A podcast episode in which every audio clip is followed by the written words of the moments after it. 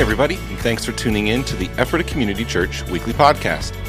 Conversation with our pastors and leaders meant to continue encouraging you to know God, know freedom, know purpose, and make a difference.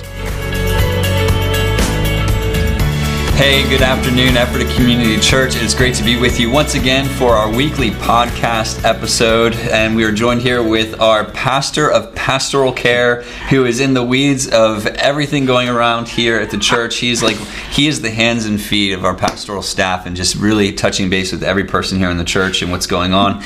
Love this man dearly. This is Dennis Scalise. Dennis, do you want to say hello to those watching? Hello to those watching. Glad to be here this morning with my very dear friend Matthew. You forgot my name. Ma- I'm no, such a dear friend. I wanted to say name. Matthew. It is great to be with you guys here. Each week, we uh, like to take a few moments just to unpack the message from the previous weekend, Yep. have a little dialogue around it, and uh, really just provide some more encouragement to you wherever you're watching from.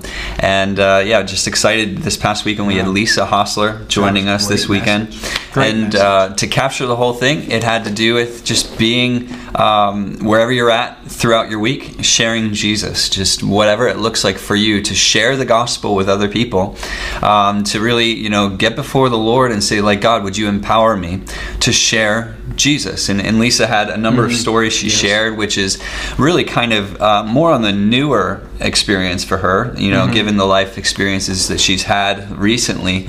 Um, the Lord really in her this evangelism grace to share Jesus, which then provides an anointing on her message just to deposit that same grace onto us uh, here at ECC. So I, I really enjoyed the message. What did you think about yes, it, Dennis? Yes, I thought it was a great message, and I and how she, she as Lisa Hostler shares Jesus with others, and it became it's become a lifestyle for her, and I thought that was Mm-hmm. Exactly interesting. right. Some Yeah. people think it's something that's extra of your life, and she makes it her lifestyle. Her she she just does it as something very natural. It didn't start out Right. that way, she'll Right. tell you, but it became very natural for her. Yeah, and it's invitational in nature Yes. just to realize, like, wow, that can become natural for me as well. Absolutely. Uh, just going throughout my day with this constant perspective of, like, I'm encountering people all the time throughout my day. I have no idea what their story is, where they're at with the Lord, and I have an opportunity to be a light to that person. Mm-hmm. Yes. And it's, it's a beautiful message, and uh, it's something we can all draw from. And so,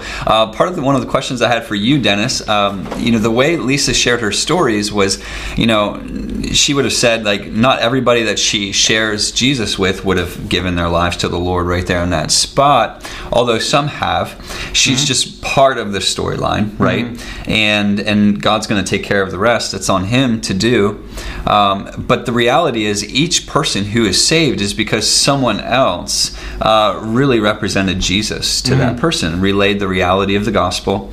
And so I'm curious, like, do you, in your story, Dennis, and, and how you ended up giving your life to the Lord, I'm curious to hear, like, um, what are some one or two or, or several pivotal figures that would have relayed that message? And the reason I'm asking is because this should inform us of the reality that, like, it's actually pretty simple, I imagine to just to um, simply share the good news of Jesus uh, and represent Jesus well, and realize that these moments that might seem simple or small actually carry a little bit Yes. more weight than than we might assume. So yeah, go ahead. One of the first encounters I had with someone that knew Jesus personally, I was in college and I was getting a degree in psychology, and I was asked to be on a panel for religious life in college, representing the religion that I was part of.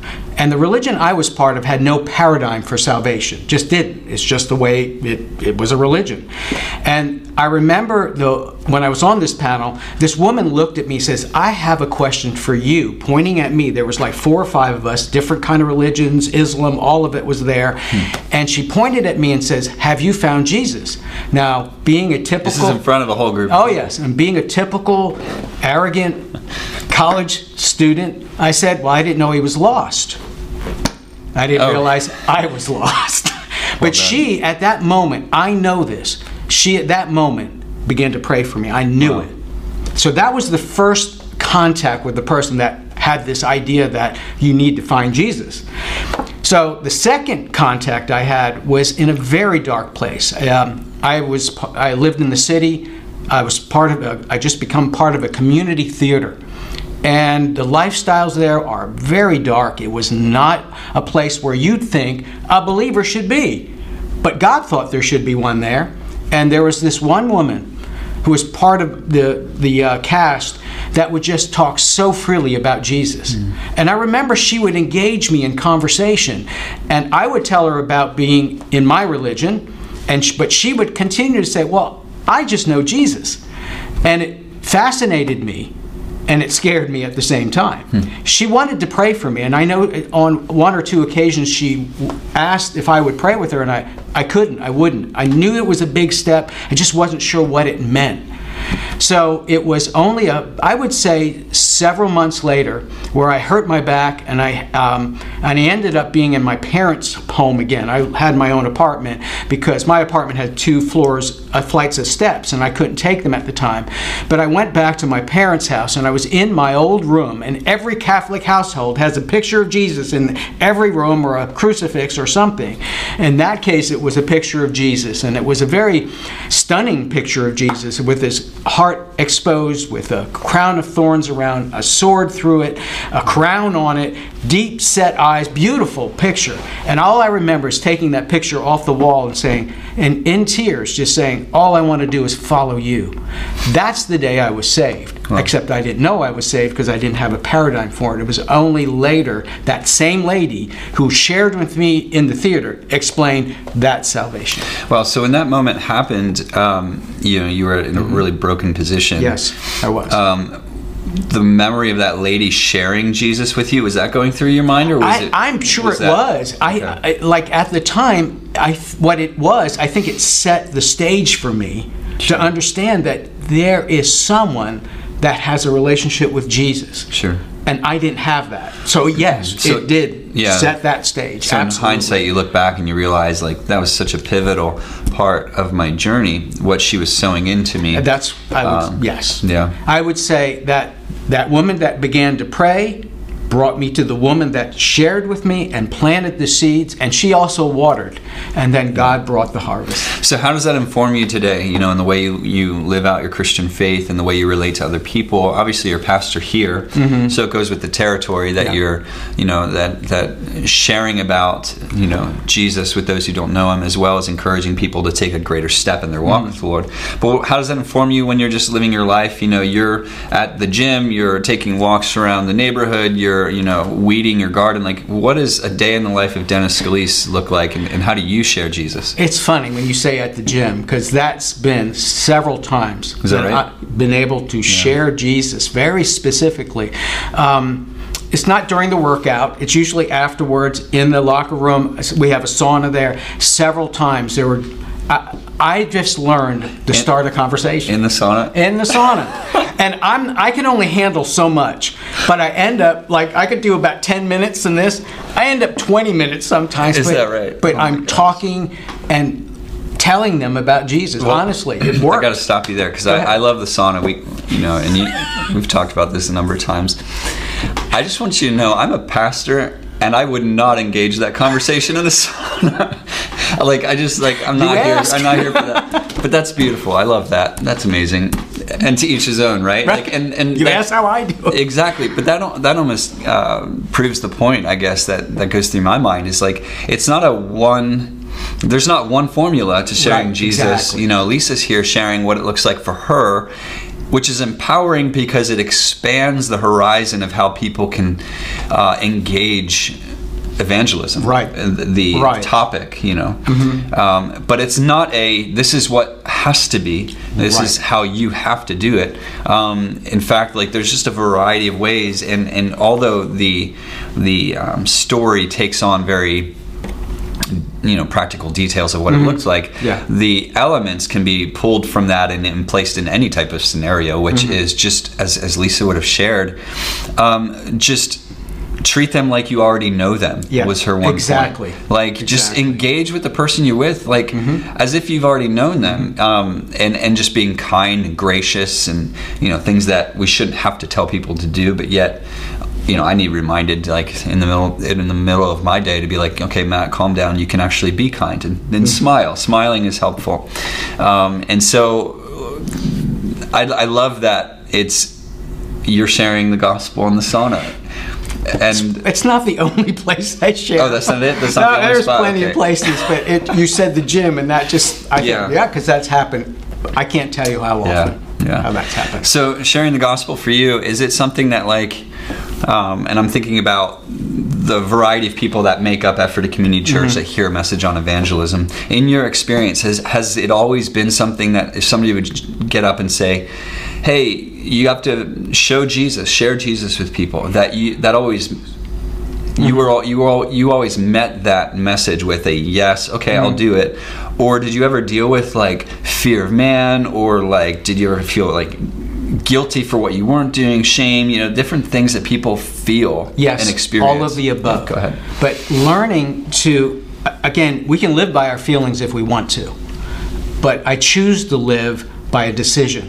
Hmm. And what I used to do is I used to walk when I was first saved, not knowing, I didn't even know Jesus that well, but I would walk the streets of Reading and I would begin just randomly, sometimes just seeing someone. I, I saw a, a kid crying at uh, uh, uh, sitting by the, the uh, a lamppost there.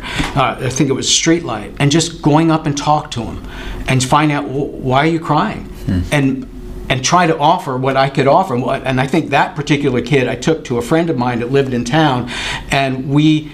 I mean, I think we did the whole gamut with this kid. Got him help, got him, you know, what we could do. It's just, you look, I, I don't even know if I looked for opportunities or just got myself into a place where opportunities would come to me. And Yeah. sometimes you have to do that. Yeah, both and. Yeah. Yeah, I want to be like Dennis when I grow up. Um, that's awesome. Yeah, that I have a, a very different journey, which you know, um, just to keep it brief, like I had really traumatic experiences growing up and and and, and um, in high school and things like that, which caused me to really just. I don't want to be in the public view. I it's much more comfortable for me to just like hide out, be in the background, and not not be in the spotlight because anytime I was drawn, anytime attention was drawn to me, it always was a painful experience. Yeah, I can imagine. and and because of that, um, I also had this perspective, kind of um, that like you don't talk about religion or politics was kind of a, Yep. a a statement that I would have heard, Yeah. and really kind of just felt like, wow, okay, if you can't talk about these elements, that that means they're hostile in nature Yeah. and two things going on if i'm gonna if i'm gonna tell people about jesus like how can i share the good news of jesus christ while introducing hostility at the same time that i always had such a difficult time mentally with that as well as um, I didn't. If it is going to introduce hostility, and because of my history, my my painful experiences, it's like that's the last thing that I'm ready to do. And so there was a there was actually a long journey of inner healing and, and, and things that I needed to walk through before I actually could hear. Um, not just a message on evangelism because you know if you're in a christian community that the message is there. Yeah. for better or for worse you know whether it's a religious spirit driving you better do it or else uh, or it's actually jesus saying come and be with me where i am and i will make of you a fisher of men. I will i will empower you to represent me well uh, which is i think is a true message on evangelism. To even get to that point was such a long journey of actually getting healing and and I wonder um, what's empowered me is to realize one of the, the let me say it this way a key element that has empowered me with peace as well as Right. confidence to share Jesus was was what Lisa Hostler was saying be yourself and and be Yes. like you're with your friends just Yes. like just be who you Yes. are wherever you are Mm-hmm. like that is such an empowering simple truth Yep. that I need to remind myself because I realize that like that you're going to find the, the the best representation of Jesus that I can put off put off that I can do that is Right. is who I truly am in you know without any type of um, form to take Right. on or or a pressure to have to represent something. Is this making sense? Yeah, Maybe it's I'm called your on, light shining. Yeah. That's all it is. It is Yeah, being an aroma. A- a- absolutely. Hopefully a And- pleasing and- one. And, you know, the Word of God says simply that God blesses the righteous and surrounds them with His favor. And Mm-hmm. I think a lot of times people are attracted to the favor of God in your life, and they'll they'll respond to you. I, I sometimes simple. I, I start by a simple question, Eh, like you said with the sauna. Do you do you live around here? Yeah, and then we start, and I start, and the next thing, oh, is that what do you do? Oh, oh, and then they'll ask me what I do. Now that eh, I'm a pastor. Oh. But sometimes that's the open door. I just whatever I am, that's what I am, and Yeah. then it opens the door to share Yeah. more. That's awesome, Dennis. You're amazing. And every time I can't unsee what I've seen in saunas in the past, and therefore the idea of engaging someone in conversation by itself, whatever we're talking about, is just like, yeah, I'm just going to keep my eyes down on the ground, close them. I've seen things. I, I, eye to eye. That's how I handle it. Just eye to eye. It works. You are awesome, Dennis. All right, that is going to bring us to a conclusion here for this week's episode. Um, we're excited about this coming weekend. We have Mike Yes, Langer who's yes. going to be bringing the word I this look weekend. forward to that. It's we're going to laugh. We're going to be challenged. It's going to be Yep. a lot of fun. Yep. So look forward to being with you again here next week as well as this weekend at our services. Thanks for tuning in today. God bless you, and we'll talk to you soon. Hey, thanks again for joining us today. We hope that you've been encouraged by listening and that you'll join us again next week. You can listen to previous episodes, find additional resources, and of course, learn more about us by visiting EphrataCommunityChurch.com.